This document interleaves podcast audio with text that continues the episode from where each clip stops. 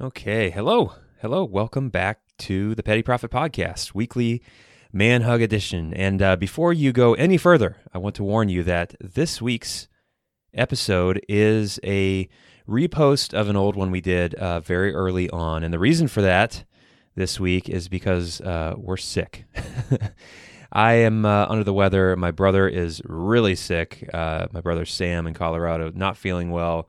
Um, my other brother Aaron had a prior commitment today, so uh, it just did not work out this week, unfortunately, but uh, possibly for the better, because what I am reposting is an episode, like I said, early on uh, that did not get as many listens as we're getting uh, on the regular now, and it is, I think, a very good companion piece to the episode we recorded last week about uh, racial reconciliation, um, racism, woke churches, all that stuff.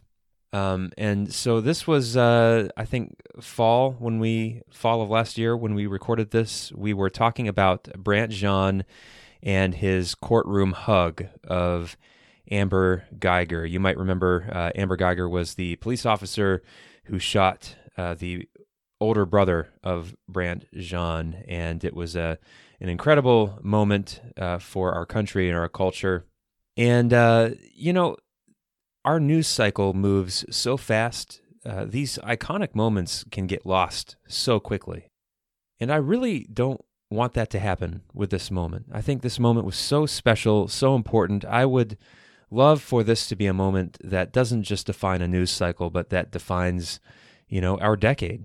And so um, I repost this one as, I think, a good follow-up to our discussion last week. In addition to that, you'll hear some introductions uh, from my brothers. You'll get to know them a little bit better if you are new and just joining us. A uh, little update about me. I've been working more with uh, the Babylon Bee, doing some collaborations with them, and it's it's just been the thrill of a lifetime. It's been really fun, really thankful for that. Uh, so... Uh, all the Bee fans that might be listening, uh, fellow writers, welcome. Glad you're listening, and I hope you enjoy this one. Last shout-out, I promise, and then I will move into the episode here. I want to give a quick shout-out to a guy named Adam Foutz.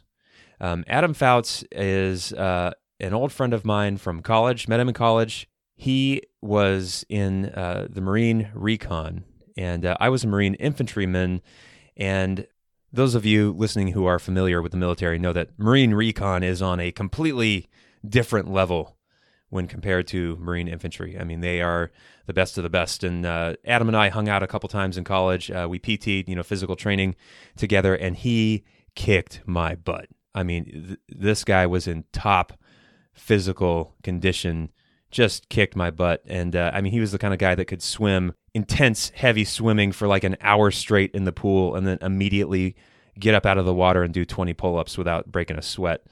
Um, and so um, really, uh, really respect that guy. But he, he found my podcast recently and uh, really connected with it and listened to every episode and caught up with every episode and wrote me a lot of nice things. Um, just as he was listening to each episode and some of the thoughts he was having. And it it was really nice to hear the feedback from him. And it was nice to hear from a fan of the podcast that was really, um, seemed to be getting something out of it. And it, it really just reminded me why we're doing this. And uh, Adam, if you're listening, I, I want to thank you, man. It was uh, encouraging to hear from you. And uh, I want to encourage my listeners to check out Adam's podcast. Adam just started a podcast called The Ibex Method, Ibex spelled I B E X.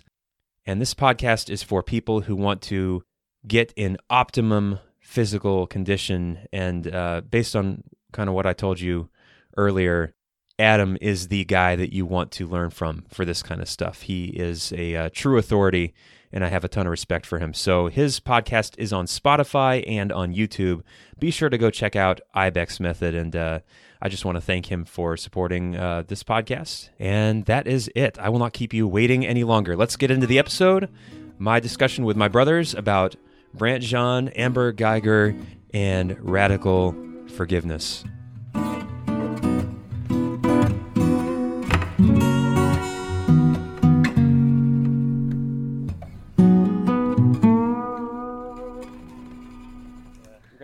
prophet assistant in every single home to give prophetic word. To yes, at, the at home a... prophet. The prophet mini. Well, you know, my... Uh, should we get into our topic? Yeah, let's... Yeah, let's... Do let's, this thing. Let's get into the man hug topic this week. So I guess so. First of all, um, okay, we talked about my week, Sam. We talked about your week, although you weren't recording. I don't think we had that recorded. Okay, Sam, so you, you had a weekend where you went to uh, Starbucks, right? That's basically what happened. Just went to a lot of different yeah, we Starbucks. Went to Seattle, and basically the only thing in Seattle is is Starbucks. No, they. Um, the original Starbucks is up there, which is pretty cool. Um, it tastes the same as every other Starbucks. There's nothing special about the coffee. Um, but it's a neat experience. It's kind of like a coffee little mini thing. It it wasn't that special. Um, I, we went really early, so we we mm-hmm. didn't have a line. But during like the middle of the day, on the other days we walked by it, it was like a mm-hmm. line coming out the door. And now you can say you've done and it, right? Like, it's an experience. We're glad we didn't yeah. wait in line for this because... It was nothing special, but we did go to the Reserve, the Starbucks Reserve, and um, most confusing experience of my life. I mean, there's like, there were like three different bars. Um, one of them was like a coffee cocktail bar. The other was like a coffee experience bar, and there was a dessert bar and a food bar. What's a coffee like, experience what? Bar? There were no directions. What? what it was so. What weird. Makes it yeah. an experience? It was just crazy. Like they had all these weird, really if, like, crazy. coffee things going everywhere. They had like giant copper tubes going into the ceiling that fills up these giant co- I mean it was just dude it was a crazy uh like, it was like a uh, coffee Willy Wonka's there's a, there's a coffee, coffee shop people. Downtown Detroit that we go to a lot called the Roasting Plant, and uh you walk in and all of the beans are in these transparent cylindrical tubes in the middle of the room, and uh when you order a coffee it's like this vacuum and it'll suck up the raw beans. I've been there. Tube. Nice. I know have what you. Really? I know what you're talking about. Yeah, because I, I have a, a friend I used to work with at Expeditors who lives in downtown Detroit, and he took me there once, and it's really oh, yeah. cool. Yeah, no, I've gone there many many yeah. times. Wow, yeah, that's always a fun little yeah, fun little yeah. place. Have you been to um, that um, that little breakfast place that's right by there too? Oh, what's it called? Oh. It's like a kosher breakfast place. Um, I think I know what you're talking. Do they do like omelets and stuff? Yeah, you can get lamb bacon. Yeah, I, I've heard of it, but I have not been there. Mm, it was delicious. Yeah, mm, lamb bacon, not as good as real lamb bacon. bacon. Story, yeah, guys. I know. So, Aaron, what happened to you this week? It's great. Uh, not much. I don't even remember. Did you dad hard? Dude, just dadding all day, every day. Yeah. No, yeah, Monday I got I, I was with the, the kids all day, and I got to go and f- photograph for a golfing charity golf event, and so she got to go do that, and uh, me and the kids hung out and photography did stuff. Hung out and did stuff. Yeah, she went photographing. That's about it. Yeah, nothing, nothing too crazy. Um, so one thing before we start.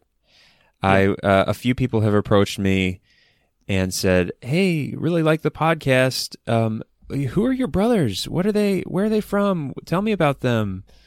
They're really they're really nice." Uh, so I know we recorded a little intro bit for each of us, and it, they just they didn't really go very well. So just really mm-hmm. quick, introduce yourself. Tell us who you are. Ooh, man. Go, Aaron. Oh, me first? Yeah, Aaron first. Okay. Um, I am. I'm the third of the Barry clan. So, uh, Joel, third in line for the throne. Me, yes, yeah.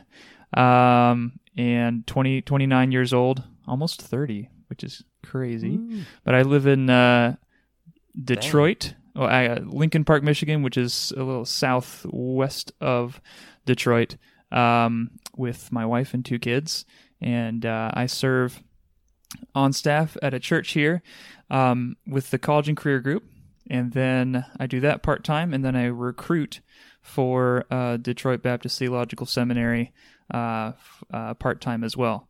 So that is what I do and am doing. Um, is that good? Anything else I should share? No, it's good. All right. Yeah. Yeah. Go, go, Sam. All right. Yeah, uh, he's I got glasses on. Yeah, um, same with glasses. I do. I put nice. my glasses on. This is my smart face. You do look when smart. We need to talk yeah. about smart things. Um, hey everyone, my name is Sam Barry. I am the fourth of the Barry clan and the youngest brother, and uh, decided to sell one of my kidneys so that I could pay rent out here in Denver. Um, How, been, did that uh, get you like a month or two years? Two? Okay. Yeah, about a month. Yeah, you're gonna one have kidney to... per month. So it got it got me, you know, enough buffer to figure out the rest of the eleven months. Um, um, yeah, I've been married to my beautiful wife for two years. Uh, actually, the end of this month. Um, next next Congrats, weekend, buddy. Actually, uh, her family's out here. Um, I am a, a proud college dropout. I think schooling is a scam.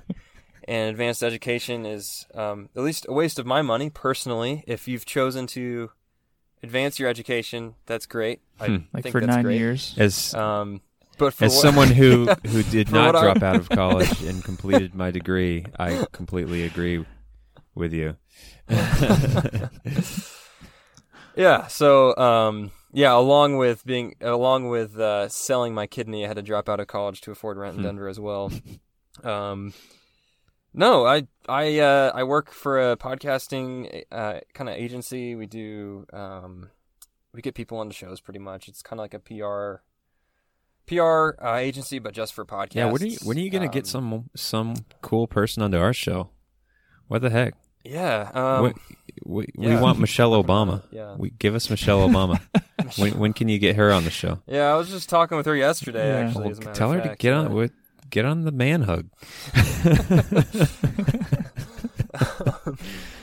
Oh uh, yeah, so that's what I do. Um, I have zero children, and um, hopefully we'll have some soon in the future. And that's my life. And awesome. If anyone is curious, I, I sit on I sit for an hour with these guys every yeah. week and talk about stuff. And if anyone's curious about uh, you know how we spent our days as siblings back in the day, mostly consist of stop action movies mm-hmm. with G I Joe and and other action figures.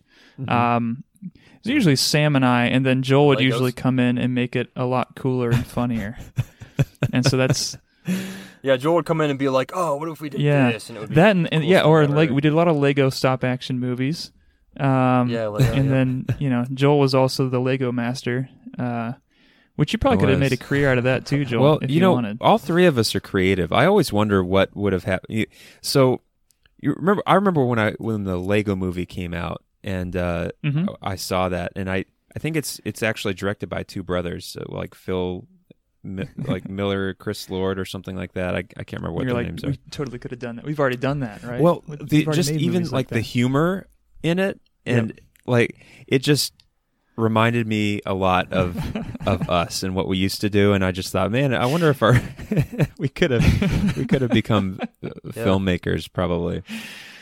What what we what we could have done if we were allowed to access the YouTubes in our in our younger days. Um, is we could have we could have created an entire oh, yeah.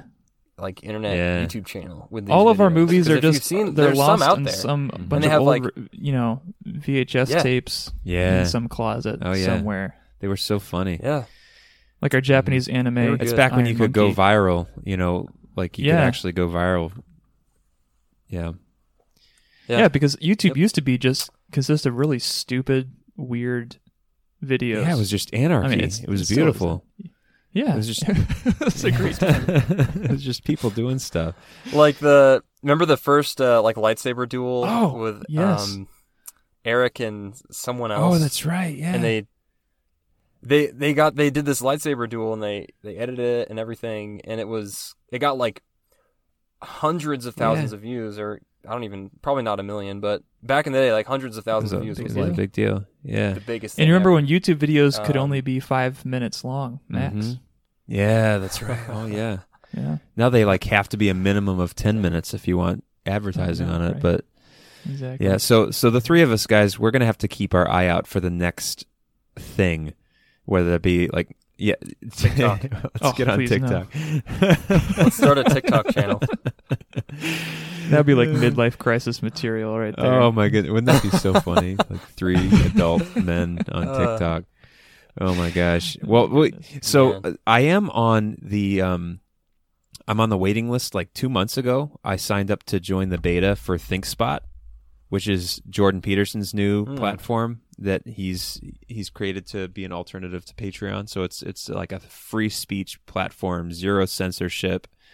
Um, it'll probably be overrun by Nazis within two weeks. Um, but it'll be fun for the first. But it'll two be weeks, fun, right? So it's like yeah, so it's where all the intellectual dark web, you know, will kind of congregate. And so I'm waiting for my ticket to come up to join, and, and I'm excited because I'm going to have material already.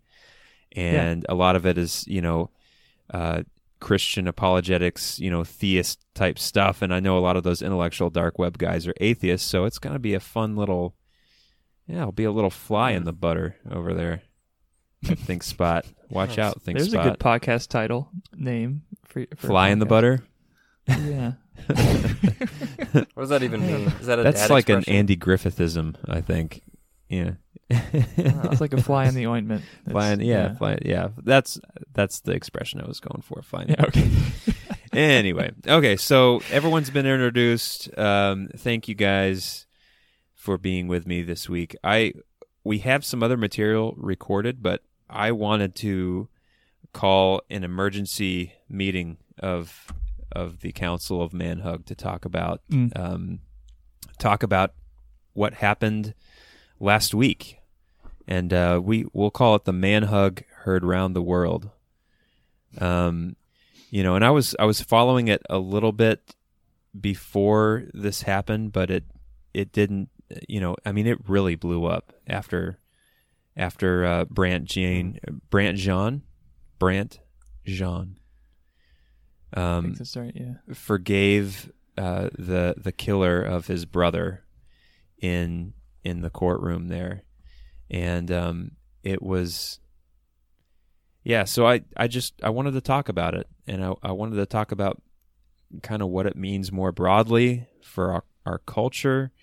Um, want to talk about some of the reactions that, that we saw to it, and um, I don't know, kind of hash it out a little bit. So I guess maybe we should start by maybe laying out the case in the background for people who aren't as familiar with it, right? Yeah. So how do you guys, um, how do you understand the sequence of events, kind of what happened? So I think it was, what, about a year ago, I think, when the initial incident took place, right? Um, Just over a year. A, a woman yeah. police officer, which I'm I'm blanking on her name right now. Um, uh, Amber Amber Guyger. Amber Guyger. Yep. So she walks into an apartment, uh, according to her, thinking that it's her own apartment, mm-hmm. um, and she sees a man. Uh, basically, well, I think he ended up. He was like sitting on the couch eating ice cream. Yeah, just eating watching. And uh, and she shot him, Yikes. killed him. Mm-hmm. And uh, according to her, um, she yelled orders that he didn't follow. According to witnesses, no orders were given. Um, And so, obviously, this became a big deal. Um, you know, calls for, for justice, and um, and then the uh, and then with the court ruling, the um, the jury found her guilty, sentenced her to ten years, which was um, was less than. Do you think that was a was fair sentence? For. What did, what did you think of that sentence, considering all the? Uh, maybe, that could be. I don't know. Maybe we can. Talk about that. So because I mean, it's it, interesting because I, I think we should talk about the circumstances leading up to that, because according to a lot of the jurists, the sentence itself was influenced by what happened in that courtroom with yeah. Brandt Jean. So yeah, right. so I mean it, it it's such a weird thing, because I did have a certain level of um, of sympathy for uh, the officer, Amber Guyger. Just I, I don't know, just knowing how absent-minded I can be sometimes. Um, there's a reason I am not a cop and should never be a cop, because because uh, walking up to the wrong floor of an apartment building, you know, if I lived in a building like that, it would probably be something I'd be doing on a weekly basis. Um, mm-hmm. but she had just come off of a like a thirteen-hour shift, like, and I think mm. it had even gone longer than than thirteen hours. Um, she was in the middle of a a romantic relationship with her former partner, her her former partner. So she was she was sending, they were sending like explicit text messages back and forth to each other, like uh, during the drive home, and as she was pulling into the parking lot, and as she was walking upstairs. So she was obviously distracted. And uh, according to her, she opened the door. All the lights were off except for like the glow of a computer screen, and, and she just saw a figure sitting on the couch, and whatever happened, she... But who who sits in the living room with all the lights? Well, well he was watching T V. T V, yeah. You know, I uh, I, I do it all the time. I just turn the You're lights off it right and now, eat Joel. Ice cream. I, I grab the whole gallon, yeah. with the lights turn all the lights in front off. Of the computer screen. Sorry, shouldn't be laughing about it, but I, I um and you know, and the the figure started walking towards her, didn't stop, you know, and and. You know, there's a, there's another layer to it as well, which I know it's not politically correct to say this, but she's a female officer, and a one hundred twenty pound female does not have the same number of steps of escalation of force that a male does. And by that I mean, a male has the operation to, or a, a male has a, a larger, you know, a, a big guy, two hundred fifty pound guy, has the option to progress from verbal orders to, you know, to physical force with his, with his body, um, that a smaller female doesn't have.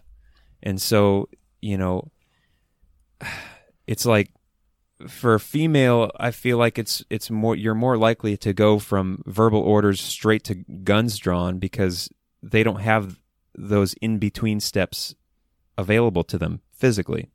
You know what I mean? And no? I think the, well, I, I think the pushback against I wouldn't that say that's always true. The pushback against that would be, I, um, there's been a lot of other examples of police officers skipping those in between steps and going straight yeah. to gunfire. You mean and I male think that's police the officers? Backdrop. That's that's the backdrop to to this this situation. Yeah. Right.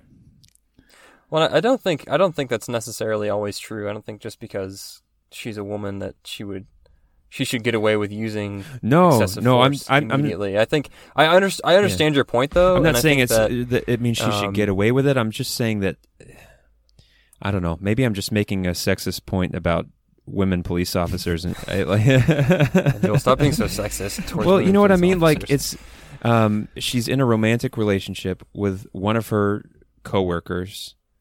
You know, she's by herself. I don't know. Um, just yeah. yeah.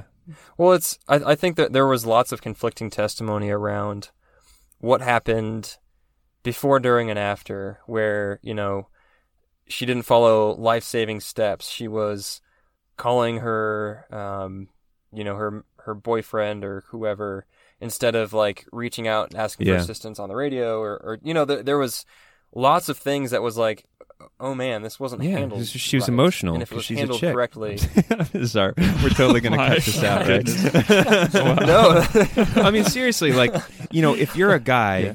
and you do and you do something like that, your first action isn't going to be to call your girlfriend and and tell right. her, you know what I mean? Like, but her first action was to call her boyfriend. I don't know. Like, it, I'm I'm I, I know I'm like, being I, total I, sexist I here. I don't. I really hate bringing that into this conversation. I I I don't like like it. Just she she killed yeah. a man. I mean, she shot a man, yeah.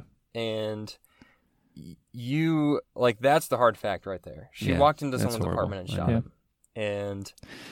You know, it, that is yeah, a, that's think, a terrible circumstance. Like, whatever whatever happened yeah. surrounding it, um, you know, there, there's there's reason to believe on both sides that she yeah. didn't handle it correctly.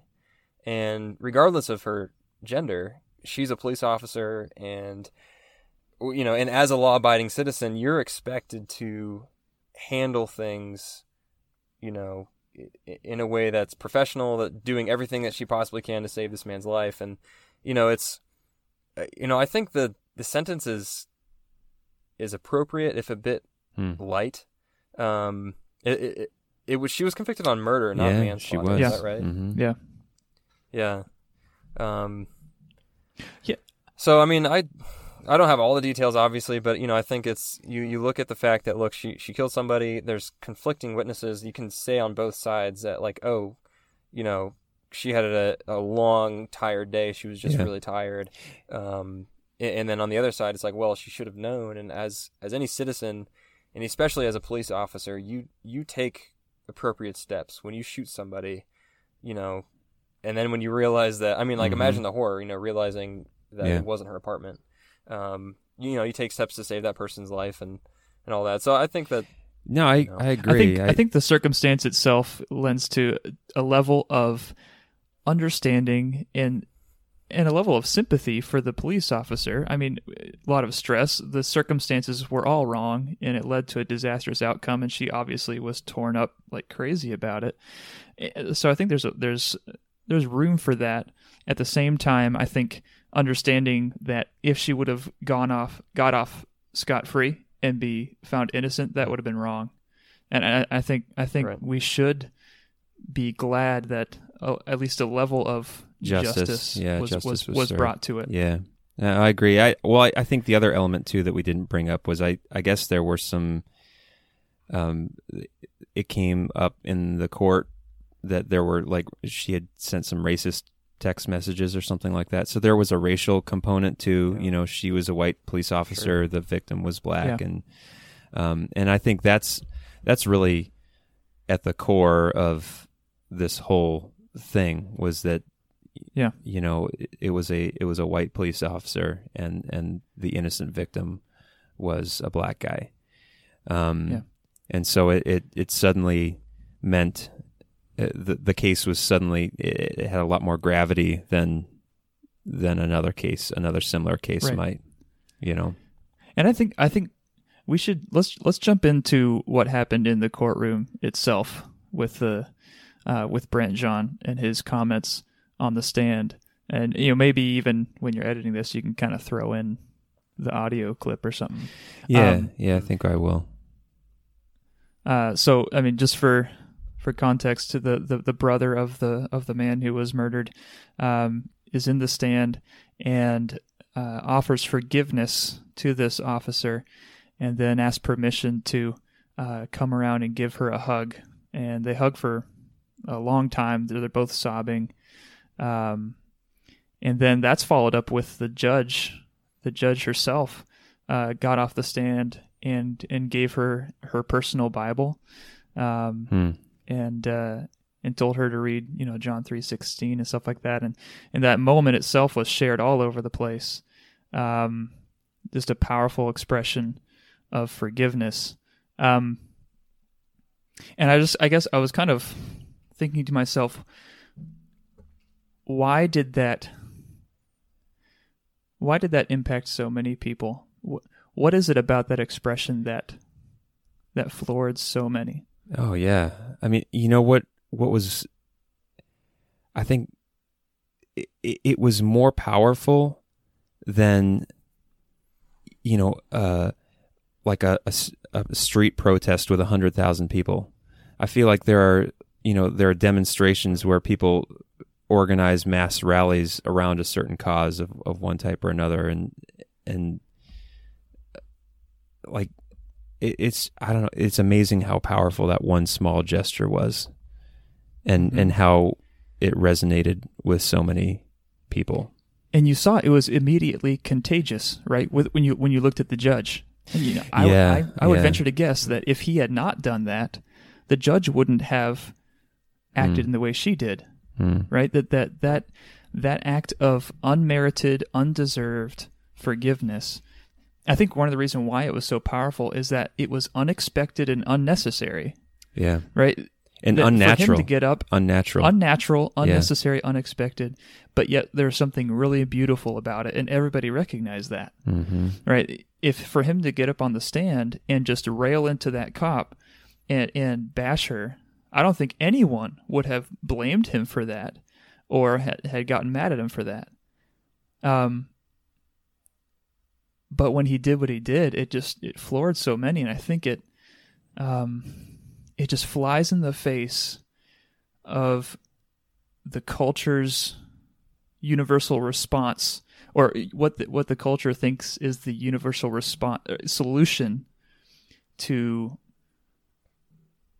racial reconciliation, cops, you know, all this stuff. Um, it just it flew in the face of what most people um, see as the the way forward. Um, yet everyone saw it as something that was incredibly beautiful and, and, and inspiring. You know, there there were a lot of people that were actually up, yeah. upset oh, yeah. at him. Yes. Yeah. For doing oh yeah. This. There's a whole other side um, to this, and I think uh, I think there was there you is. you mentioned, Aaron, this this idea of, of it like of it being a way forward or a demonstration of a way forward, mm-hmm. and I think that there are certain people who are really offended by that notion that our way forward is for black people to forgive white people or excuse white people. Like it's like the ball's mm. in their court. If we're going to move right. forward, then, you know, then black people need to just forgive and move on. You know what I mean? Mm. Yeah. Well, yeah. And I think that's a dangerous, that it, that's a dangerous um, response to it.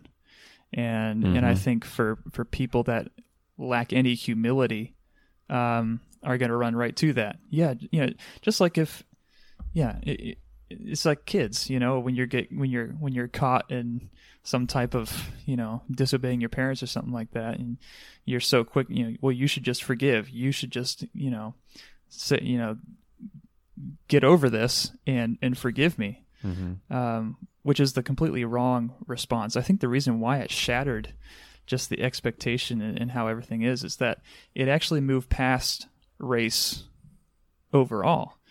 Um, that he, he he treated her as a human, and I think that's what was beautiful about it. Um, mm. They were all humans in that courtroom. It, it, you almost forgot that race was even an issue in that moment. Um, and that's that's are people um, terrified of us uh, forgetting race? Is that what people are terrified of? Yeah. I I mean, no, that's not the whole picture, but I mean, I think that's that that might that's that's part of it. I, Aaron, that last point there, talking about how, you know, he, he treated her as a human. I think that was probably the most beautiful part yeah. of that mm-hmm. act.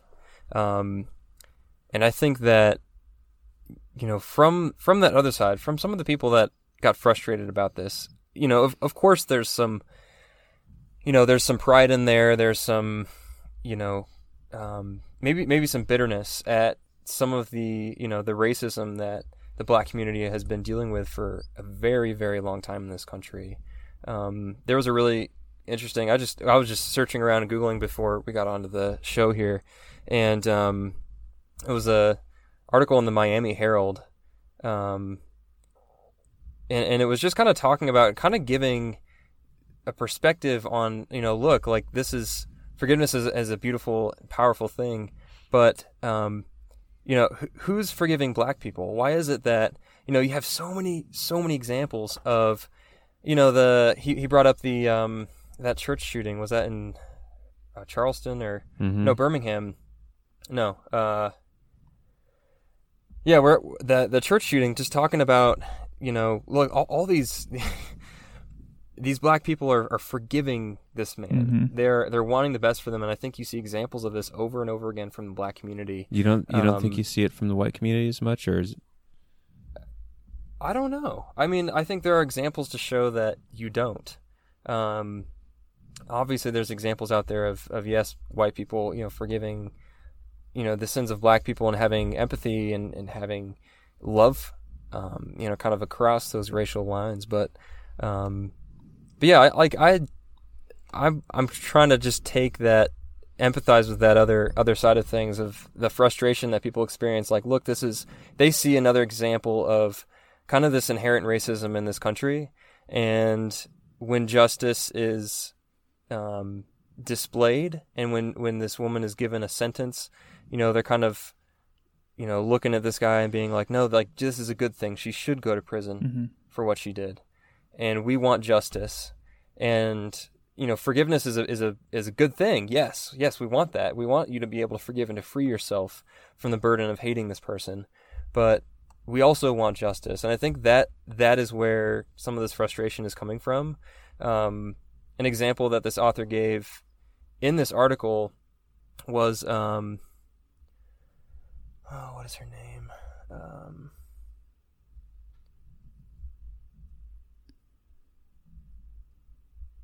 uh, I had it pulled up. Um,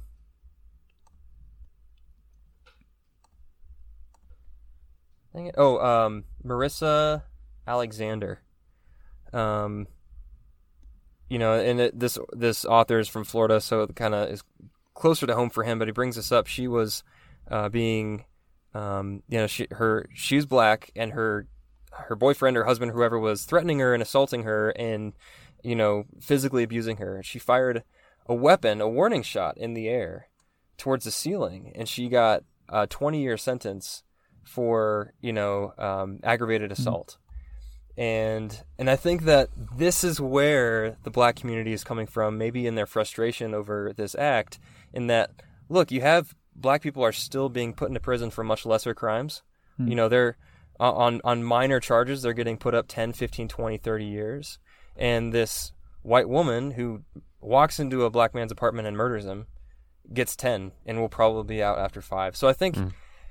that's where the frustration is coming yeah. from. And I think we have to be able to separate that from frust- frustration that that community is experiencing with the, the beauty that hmm. we see in this display of love and affection. And while encouraging that and saying, wow, this is a, an incredible display of love and affection, not ch- cheapening mm-hmm. justice yeah. at the same time. I, um, as a culture, we like to pressure victims to forgive. Right. It's like, you know, forgive, forgive, forgive. Yeah. And, you know, I don't think that's always right or appropriate in every circumstance. Yeah. And, and he said, uh, Brandt Jean mentioned in an interview that I watched where he waited over a year before issuing this yeah. forgiveness. He said he waited over a year to hear this officer say, I'm sorry, and him her him mm. seeing her remorse and brokenness mm. over that. And I think that's fair. Absolutely. It's not just, hey, just, yeah. just forgive. Absolutely. Just get over it and forgive. That um, he waited to see the sorrow. Um, and I think that's entirely mm. appropriate. I, I think, so um, one thing that he mentioned in the interview, I think it was on Good Morning America, um, you know, he said, I don't really plan, this is a quote from him, I, I didn't really plan on spending the rest of my life hating this woman. There's something mm. called peace of mind. Um, and meanwhile, outside of the courtroom, there are there's these chants uh, of ju- no justice, no peace, no justice, no mm. peace. Mm. And yet Brandt's message mm. was no forgiveness, no justice, and no peace. forgiveness, no peace, no forgiveness, right? no peace, and and, and both are but both are true. You need justice mm. and you need mercy, and I think mm. the problem is we're so quick to demand justice toward others, but we want mercy for ourselves, um, and and I think that's one of the reasons why there was some beauty in this story, is that you mm. saw an aspect of both. Hmm. You saw justice being served, and you saw mercy being given. Um, and I think hmm. when you elevate one to the neglect of the other is when you have problems, mm-hmm. right? We're not asking yeah. for just all forgiveness and remove all the consequences and forget like nothing ever happened. Hmm. Uh, but at the same time, to live in a life where it's all justice and no mercy yeah. is not a, it's not a world that any of us want to be living in. Yeah. Right. Yeah. Yep. Absolutely. Hmm. Yeah, that really that sums it up it so really well. Does. I think, um, and it, you have those those two sides of the aisle. Yeah. You know, one is saying like, "Oh no, forgiveness for everyone," right? And then, um, you know, the other side is saying like, "No, yeah. justice, justice, justice." And in reality, it's you, you can have both. Mm-hmm. You know, and and it would have been wrong for that judge in that moment to say, "You know what? mm, case dismissed, you know, like everyone go home. That would have been yeah, terrible. Yeah. And that yep. would have that would have made it would have forgiveness look ugly because justice was, yeah. was it would not have made served. What Brandt Jean did not as it wouldn't have people I don't think would have looked at it the same way. Mm-hmm. Right. Yeah. Yeah. I, I, I think what I what just, what drives me crazy though is uh, you know there there are so many examples of similar situations happening where the cop didn't get justice. And I, I think yeah. I, I watched recently, um, I don't know if you've seen the video of, um, there was, someone made a call to the cops that someone at a hotel had a gun. So the cops showed up and um, the whole thing's on video and they have this guy come out of his room, a white cop, and it's a white guy, um, out of his hotel room, and he's just like some poor, like s- young single guy, like traveling salesman or something on business. And the officer makes him come out of his room, like on his knees, is like screaming at him. The guy's like in tears, like begging the cop, like, uh, you know, I don't have a gun. I don't know why you're here. Please don't shoot. And the cop just like unloads his his weapon into this mm. poor guy, while while his hands are up and he's kneeling on the ground. And the cop got nothing. He he he walked away completely scot-free, um, and you know, and and no one talked about it because it didn't have the the, the political racial lightning no rod racial. around it that, yeah, that made right. it a newsworthy story.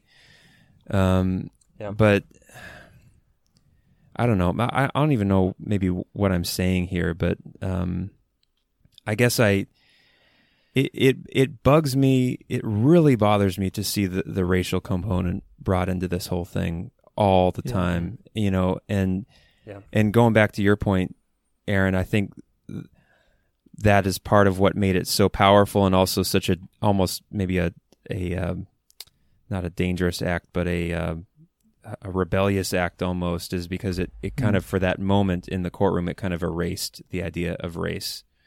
For just yeah. that split second, and and I think for, I, you know, and, and I'm going to be critical of these people. I think for a lot of people, they have a a career interest, a political interest, a monetary interest in keeping the race resentment mm-hmm. alive. And mm-hmm. um, you know, I'm I'm not going to say that there isn't racial injustice and racism that affects people, um, but. I also don't think that it is nearly as much of a problem as it is made out to be, and I it I it just poisons everything, and I I hmm. I don't know I I do think. But the problem is, and the tough thing about the atmosphere is, you're not allowed to say that. I'm not. I'm a white dude. I'm a white male evangelical, yeah. and, and and and there's. The, the the the counter to what I just said is that, well, you haven't experienced it. You haven't, right. you know, you don't, you, you haven't been there. You have nothing to say about this because you're a white male. And, you know, wisdom, I'm, I'm ranting here, so stop me if I, if I go off the rails and, and, you know, I can always cut this out, but wisdom knows no race. Wisdom is universal, yeah. and you know what, what was it that Nelson Mandela said, that that you know bitterness and resentment is like drinking poison, hoping it's going to hurt somebody else.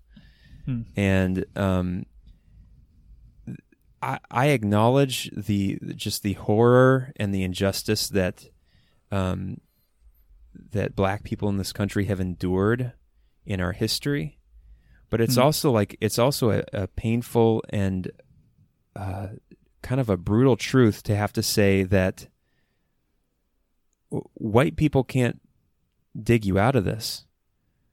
Like, mm. yeah, maybe white, maybe white people put you there in the situation that you're in, but white people can't dig you out. Like only, only you can rise above your your circumstances, mm. and um, the the calls for.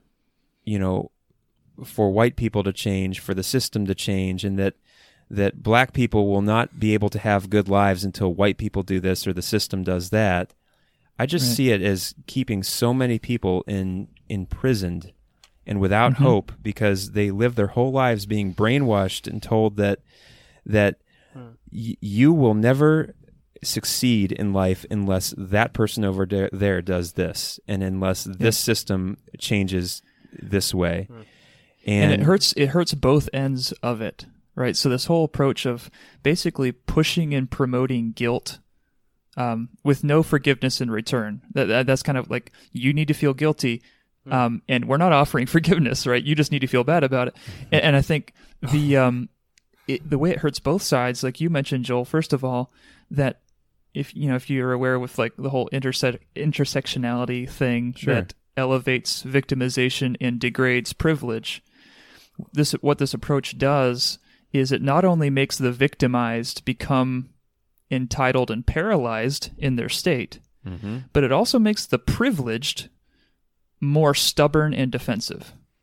And um, it, it also makes the privileged less likely to share their wisdom with the victimized or with the, the underprivileged right. because, mm. you know, the, the answer to attaining privilege or attaining a better life for yourself is so oftentimes to, to hear the wisdom of those who have done better. You know, that's what we do. That's why mm-hmm. people read self-help and listen to, you know, the startup podcast, and because they want to hear the wisdom of people who've done it. But when you live in an environment where, yeah, like this, this uh, privileged victim mentality, and the, the privileged, quote unquote, are told to shut up, it, it cuts the underprivileged off from the the lifeline that will help them. Does that make sense? Hmm. Yeah, but you just said that you just think, said that you just said not, that the privileged can't help What's get that? them out of it. You just said that the privileged can't get them out of it. No, they, they, they have got they, them in it, but they the privileged can't get them out of it. But the the wisdom of the privileged, if if if. if they apply it to themselves and use it for themselves, then they can get themselves out of it. Does that make sense? Sure. Uh, yeah, I think that that makes sense. And I think that there's, um, you know, the, the privileged are not the lifeline to the underprivileged. In some circumstances, yes, through generosity, through wisdom, through the sharing of knowledge. No, um, but the wisdom... is like there's there's a yeah. saying I've and I can't attribute it to because I don't know who says it, but that that the privileged or the rich in this country are not preaching what they practice enough, and they're too afraid to preach what they practice. I mean, the the the wealthy in this country um, stay married, they go to church, um, they do all the things and follow all the rules that you need to do to to have a good life. Um, but they're too afraid to preach what they practice because they're told, you're a privileged person, shut up. Hmm. Yeah, and just to balance it out, I think it'd be f- fair for us to make the point also that we're not saying that all of the privileged are there because they're wiser. Oh, you're exactly right. right. Absolutely. Right. That Absolutely. that that and, and the pushback would be, no, you're there Look because you Trump. were born into a better situation. Yeah, yeah. right. Um, and that's, you've got things that's handed not the to case you. with ninety-nine percent. Though. Yeah, exactly. It's yeah. you have to make sure it's that's not. it's you're looking at it balanced. Yeah. But I, but bringing it but bringing it back, I, yeah. I think you know, and, and I'm I'm kind of ranting about just my frustration with some of the just the what seems to be an impasse with the like the racial disparity and and. and and all that, but I guess I I want to again remark how that act, that Christ-like act, just just literally cut through all of that. Um, everything that I've just and, ranted about, um, and and any solutions yeah. that you might propose or or things that you might say need to change or someone else might say needs to change, um, it's it's the answer. Is so simple, and the answer is Christ. I mean, it it it it's so simple, and yet so difficult. And I think what's powerful about what happened in the courtroom is it's a rebuke to everyone. It is It is a rebuke to people on both sides of the argument, to both sides of the privilege debate, to both sides of the racial debate. You know, it is, you know, it doesn't, it doesn't show partiality in, in the way that, you know, it should cut to the heart and convict. For, you know, just kind of using the traditional terms here, you know, for anyone that is like a white privileged person, you know, this, this man has every right to be just frustrated at this system, or frustrated with what he sees, or frustrated with the racial tensions in the country, but he chose to forgive. That's a rebuke to to us. It's also a rebuke to the people who are, you know, kind of demanding this justice, no mercy, this, you know, kind of down with the, you know, just kind of a, a very bitter narrative.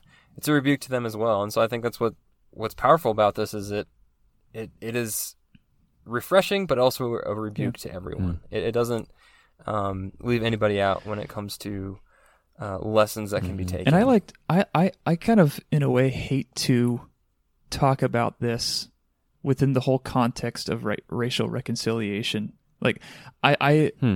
I like to more just focus on this incident in and of itself, because hmm. I think hmm. the way that Botham Jean and his brother would want it to be viewed is is two human beings reconciling, hmm. not how does this fit sure. into the whole network of recon- racial reconciliation. Mm-hmm. this this situation. Um, just how uh, I was really in the um, in the interview uh, that he gave to Good Morning America. I, I watched the uh, the the unedited video of his comments, and one thing that didn't make it into the cut um, was where he kind of talked about God, and um, of course he said, yeah, yeah, cut he that said, out. Uh, this this is a quote from him. "If you want to forgive her, just remember that God forgave you. Hmm. I know that every time I ask God for forgiveness, he forgives me. So who am I not to forgive someone who asks?" Right? And so that's hmm. the that's the hmm. the main thing here. It's not like race hmm. or black and white. It's God and humanity. Hmm. Um, and, and what he mentions there, um, you know, reminds me of the the parable of the unforgiving servant. Um, in Matthew eighteen, if you're not, uh, those listening, if you're not familiar with it, it's a parable that Jesus tells of a servant that's has a insurmountable debt that he can't pay, um, and he goes to his master, asks for forgiveness, and pleads, um, and his master graciously forgives that entire debt, and then that same servant who was just forgiven goes out to a fellow servant who owes him just a handful and says, "Pay me," and his fellow servant asks for forgiveness. And instead of forgiving him, he grabs him by the throat and says, and throws him into prison and sells his family and all his possessions. Mm. Um, and the whole point of that is, if you truly grasp the weight of what you've been forgiven of, um, it's easy for you to forgive. And I think that's what what mm. what Brandt Jean was getting at here. It says, I know what God has forgiven me of, so who am I mm. not to forgive someone who asks for it? Hmm. Um, hmm. And and that to me is the big takeaway, hmm. Um, hmm. because that's what that's the reason why he did it. He wasn't doing it to to bring about pave ra- the way racial, for reconciliation. racial reconciliation. But uh, of course he wasn't. But that is the answer, nonetheless. Wouldn't you say? Yes, yes. Yeah. I that when you look at the, I think in a small way, it's portraying the gospel. Hmm. Um, that because the gospel in Christianity is literally the only story that perfectly blends justice and mercy, grace and truth together, mm. and harmonizes them in the mm. death, burial, and resurrection of Christ. Mm-hmm. And and because of what we've been forgiven and the justice th- that we deserved, which was death, was placed on Christ. And the debt we've been forgiven, it frees us to forgive and, and, and to love others around us. That I, I'd say that the goal of the gospel is not ra- racial reconciliation, but it's definitely a byproduct of it. Yeah. Right? It's it's not the purpose of the gospel, but it's a it's a fruit of the gospel, mm. because when when you when humanity comes to a point where they recognize that um, they have been saved by grace, then the differences that divide us don't divide us anymore. They seem insignificant. I I love that hmm. because, so before we sat down to talk, I, I just read f- through a few things, and, and I found an article on the Gospel Coalition. It was a really well uh, thought out and just very thorough article about, you know, it, I think it was called Racial Reconciliation, and I'll I'll have to I'll have to cite it later because I can't remember what it was called, but it, it was very long, and it basically just in a very matter-of-fact way laid out all of all the things that we tend to kind of agree on and all the things that we disagree on and all the things that are kind of confusing. And it was just such a, a mess of hmm. entangled, complicated narratives and opinions and disagreements. And it, the whole thing is, I just, I don't know, I just love the simplicity that and, and satisfaction that the person of Christ brings to this whole picture. Like you said, the, yeah. with with justice being satisfied, with mercy being satisfied, and then just just the character of Jesus um, really in, in us living in his light and, and by his mm-hmm. Spirit just kind of erases and melts away all that entanglement and confusion that we're like, I feel like we're we're so caught up on on the argument and trying to counter the the different narratives, and there's competing narratives, and and no one really knows how to solve this problem, but everyone everybody wants to solve this problem. Mm-hmm. And um, I love the simplicity of the of what the answer is, just yeah. being Christ. And that's why that's why personally, um, I get kind of annoyed when churches. Mm. buy into way the whole too distracted yeah like yeah. like we need to we need to be looking at, like, our goal is to like bring ra- racial reconciliation. It's like, no, your goal is to preach Jesus hmm. and share the light of the gospel. And you know what's going to happen if you do that? There will be no Greek or Jew or barbarian or slave or free, because Christ is all in all. All right, like mm-hmm. you're going to be united hmm. in Christ. um But the yeah, it, we just get so distracted by all of the arguments and all of the, the intricacies of it. That's so and the good. Simplicity of it. We is we buy into Jesus. we buy into the culture, like we, we yeah. and it's it's this. Well, I think I, I don't think it's buying into the culture. I think that these churches are trying to speak into the culture. No, I think I they're think being driven by it. Um, I don't. I don't think they're. Yeah. You know, uh, there's a difference between cont- contextualizing. I mean, there's it's. Yeah, no, I'm, I, I guess I'm I'm referring yeah. to more like kind of the woke church movement or whatever you want to call it. But the, there's a difference between um, contextualizing the gospel for culture and letting the culture drive, you know, in, in the cultural narrative and cultural attitudes drive your theology. You know mm-hmm. what I mean? Yeah, and I, I think I agree that that is... It is not good nor the point of, you know, churches, but I think there's there's a necessary. We must we have to speak into this, right? When but how um, like you know right. when when when a church on this corner is, and, and I I really don't want to risk sounding, you know, really woke or whatever, or or trying to, you know, satisfy some sort of. No, like no, guilt, that's okay. Guilt complex, because like I don't have any of those things. But like you know, when a church on one corner is all white people, mm-hmm. and then the church a block down is all black mm-hmm. people, and then and then a church you know up the street is all young people, and then you go down the street a little further and it's mm-hmm. all old people. So I'm like, I, I there's there's issues we need to speak into as a church, and you can't just be like, oh, we just need to get up and, and speak the gospel. In essence. That is true. The gospel is the is the answer, right? That it satisfies that. It, it it talks about, you know, the human condition, not our racial condition. And you know, the racial condition is the result of our human conditions and our broken relationship with God and our broken understanding of who we are. And you know, I, I don't think that churches are inherently.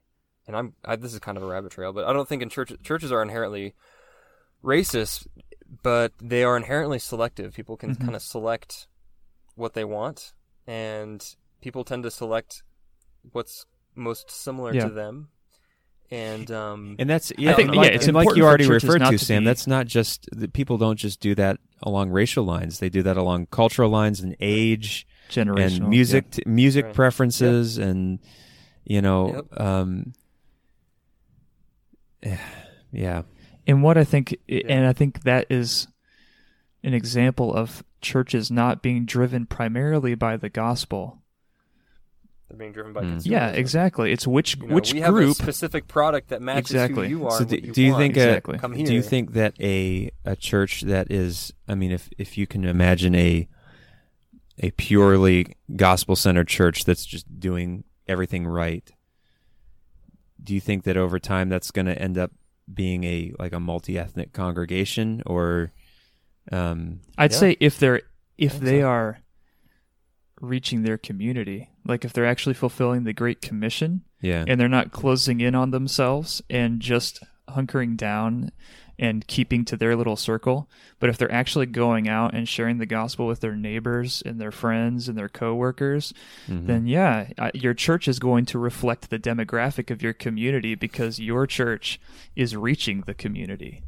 Mm-hmm. And I think most right. people, new believers, I think the vast majority of churches that are segregated based off of generation or race isn't primarily driven by new converts going in. It's veteran Christians migrating to churches mm. that look like them.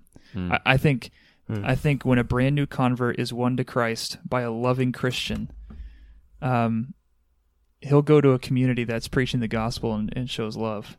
Um, and so I think that's, yeah, if you're fulfilling the Great Commission, that's what's going to happen.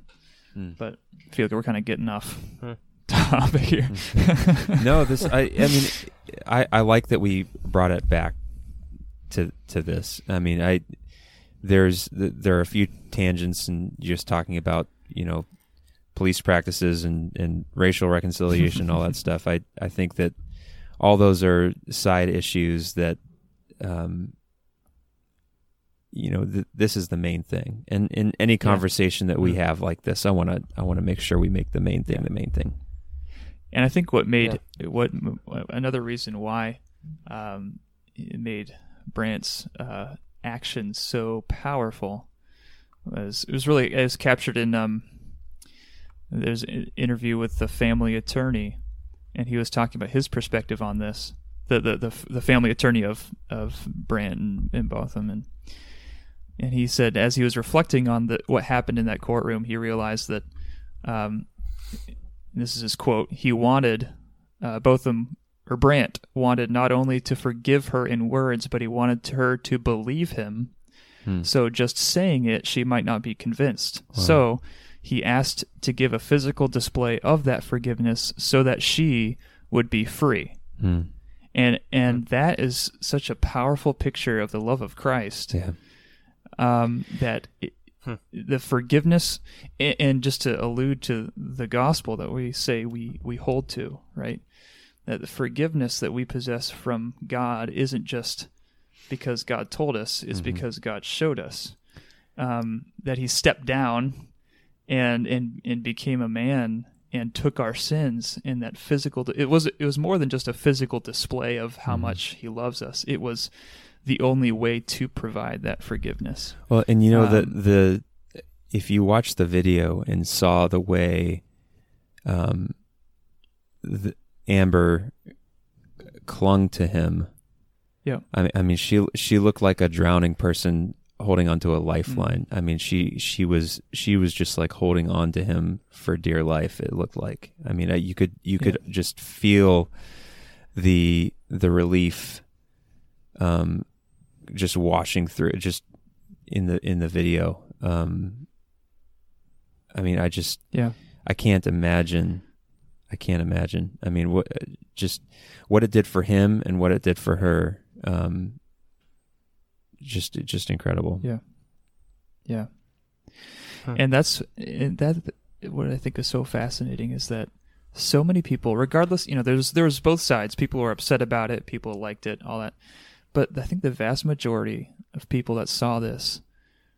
There's something in them, although the culture is preaching one thing, right? Yeah. That you know, you just need to, you know, no justice, no peace, no justice, no peace, no justice, no peace.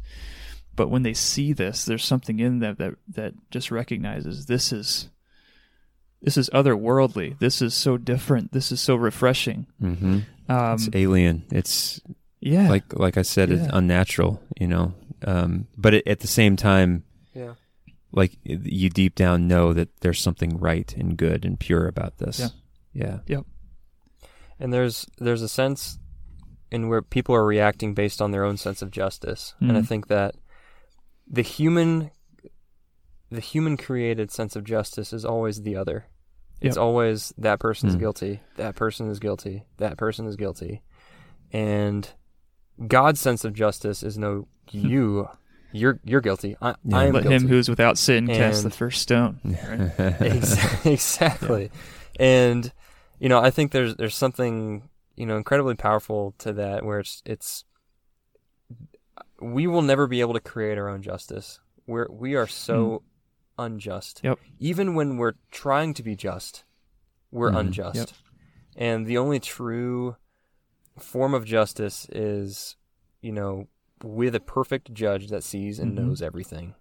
And you know, that that's our creator, and that's that's God looking at us and saying, no, like, you're guilty. and and that's when the the powerful power of the of the gospel story comes in and says, okay, well, somebody took that guilt on them for mm-hmm. you. And so um yeah i think i think it's just that those two sides of yeah. the justice argument. There's one that's man created, that's yeah, flawed, yeah. and there's one that comes from We're God. Really bad at giving justice. I, I, I think... Yeah, we're terrible. We've never gotten yeah. it right. Our, our our inclination, our natural our natural bent is to one-up whatever injustice has been done to us, right? Mm-hmm. If someone does something mm-hmm. bad to me, I'm going to do worse to them. And it escalates and escalates and escalates. And if you want to see this I, in its purest form, I uh, I babysat a, a group of eight... two-year-old boys today at, oh man at church. Depravity is n- in nowhere we, greater we are all like and it, we are all that it's just we yep. are we are all a bunch of two-year-olds in a nursery, and we've just we've just graduated more to new methods. Yeah, we've it. gotten more yeah. sophisticated in our our it's just our adult version of he took my ball, now I'm gonna smack him in the face, you know. No, that's true. I just yeah. I wonder how we must look to God sometimes. That sounds like that's. I mean, that sounds like justice. Yeah, right. I mean, isn't that what football is? I don't know. You just described football, Sam. I just described the sports. This ball? Is why we all love football so much. It's, you guys it's, are talking about just my ball, ball again, aren't I'll you? I'll hit him in the face. Yep. There we go. Sports ball. You guys following the? Are you guys following the Browns this year? Oh. What? No. Uh, Topic trying. Shift. All right, I'm just curious. The Browns, are you following the Browns? I'm kind of following the Browns. Yeah, because they were supposed to be really good. I'm the only they're, they're one of the three here that lives in Ohio, and I am not yeah, following a, the Browns. That's true. Baker Mayfield. Well, Denver is like oh and and I never liked Denver anyways, but we're having a terrible season, and because. Uh, The Browns are getting all hyped up. Because they traded Tebow. So. God's wrath has been upon That's them right. ever since. That's true. They They're rejected ju- the That's prophets. Right. They stoned the prophets will, who were sent to them. They will be conquered. God, God will bring in other nations to conquer right. them and rout them. Take them into slavery. If uh, if the cities of Sodom and Gomorrah had the same chance that the city of Denver had, they would have repented. Oh my goodness! Wow. Okay. Well, I so okay, Aaron. I'm gonna I'm gonna yeah. I'm gonna give you a stumper here. You're probably okay. gonna knock it out of the park because you're so smart. Oh, don't don't. So no, so Brandt Brandt Jean's forgiveness of Amber Guyger. Mm-hmm. Uh, I know we I know we love to criticize the uh, the the saying "preach the gospel at all times and when possible use words." But does does this does this give credence to that that saying? Did he did he preach the gospel without using words in that in that No, he used words. Dang it, he did. Yeah, he did. Pretty much. Well, he did. It. So, he, so he did. This is the yeah. thing, and, and just to kind of that's to, a, that's to speak to that point. issue um, is you you can't preach the gospel without words, but um, we can adorn the gospel. That, that's what our good works. That's what our good acts morning. of love. That's a good. It adorns the gospel, but if you don't have any substance to it, then it's just fuzzy. You know, th- there's no. foundation. So mm-hmm. you preach the gospel, you're clear on it, you proclaim it, and you adorn it by backing it up with your your love and your compassion, your forgiveness for others. And that's what he did. Good answer. See, I told you you'd knock I, it out of the park. I knew you would. I would I would say that um, you know, faith without works is dead. So you, if you right. had to choose one, either yeah, either the the works of faith or the words of faith, you would have to choose the works of faith, because words yeah. without anything to back it up, if you're just a vain, empty preacher yeah. clanging cymbals and making yeah. noise, no one's going to listen to you, and you're actually going to make the gospel worse. Yeah. Because on the flip side, right, although actions without words is not preferable, you want to speak, um, but when there's an act of otherworldly love like this, I think...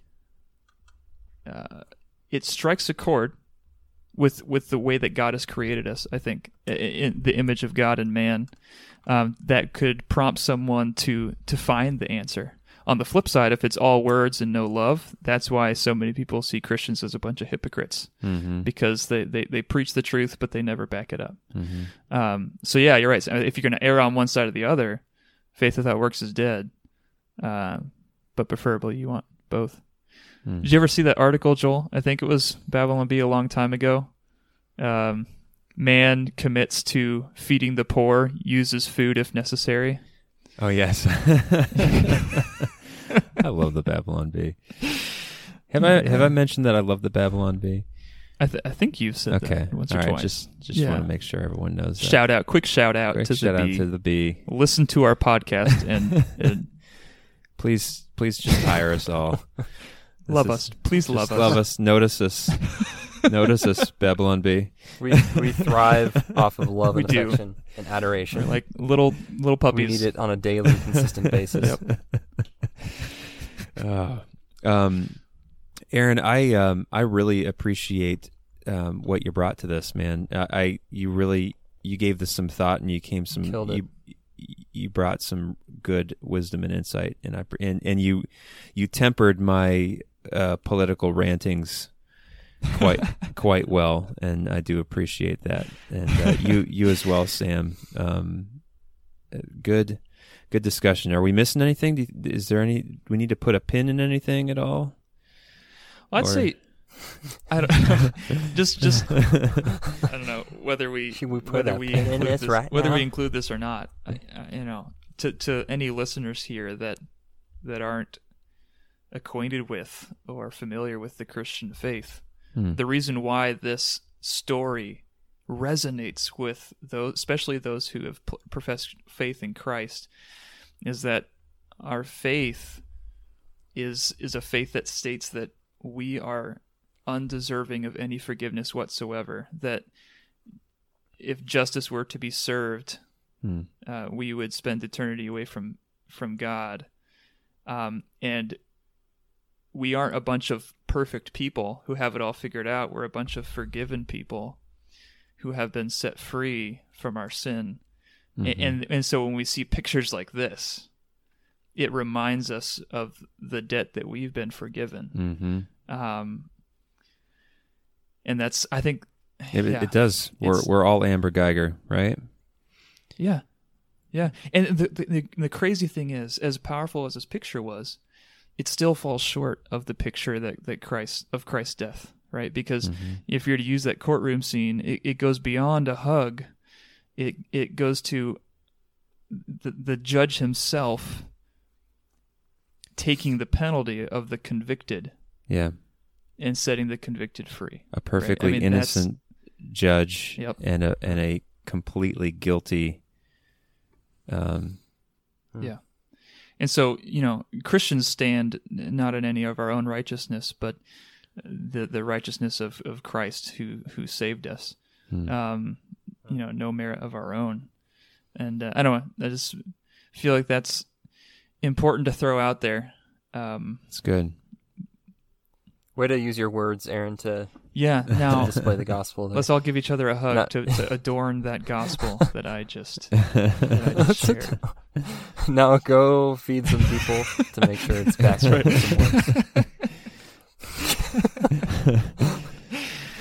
um, Aaron, maybe Aaron, maybe you should lead us in the sinner's prayer in case anyone's listening here. If everybody, if I can do. I, do, I can do a killer invitation, guys. Us. If you want me to take you through the, the process of manipulating people into a decision for Christ, I've got it down, should, man. Should we have everyone bow? Everyone bow your heads and close your eyes. No one looking around. Yeah. We we can have. We're a, not going to uh, embarrass you altar. Or point you out in any way. Just stand up, look at me, and yeah. Goodness gracious, Aaron, I've been waiting for your Southern preacher my altar call impersonation since we started really? This. Well, so. Maybe someday we can give it more in full.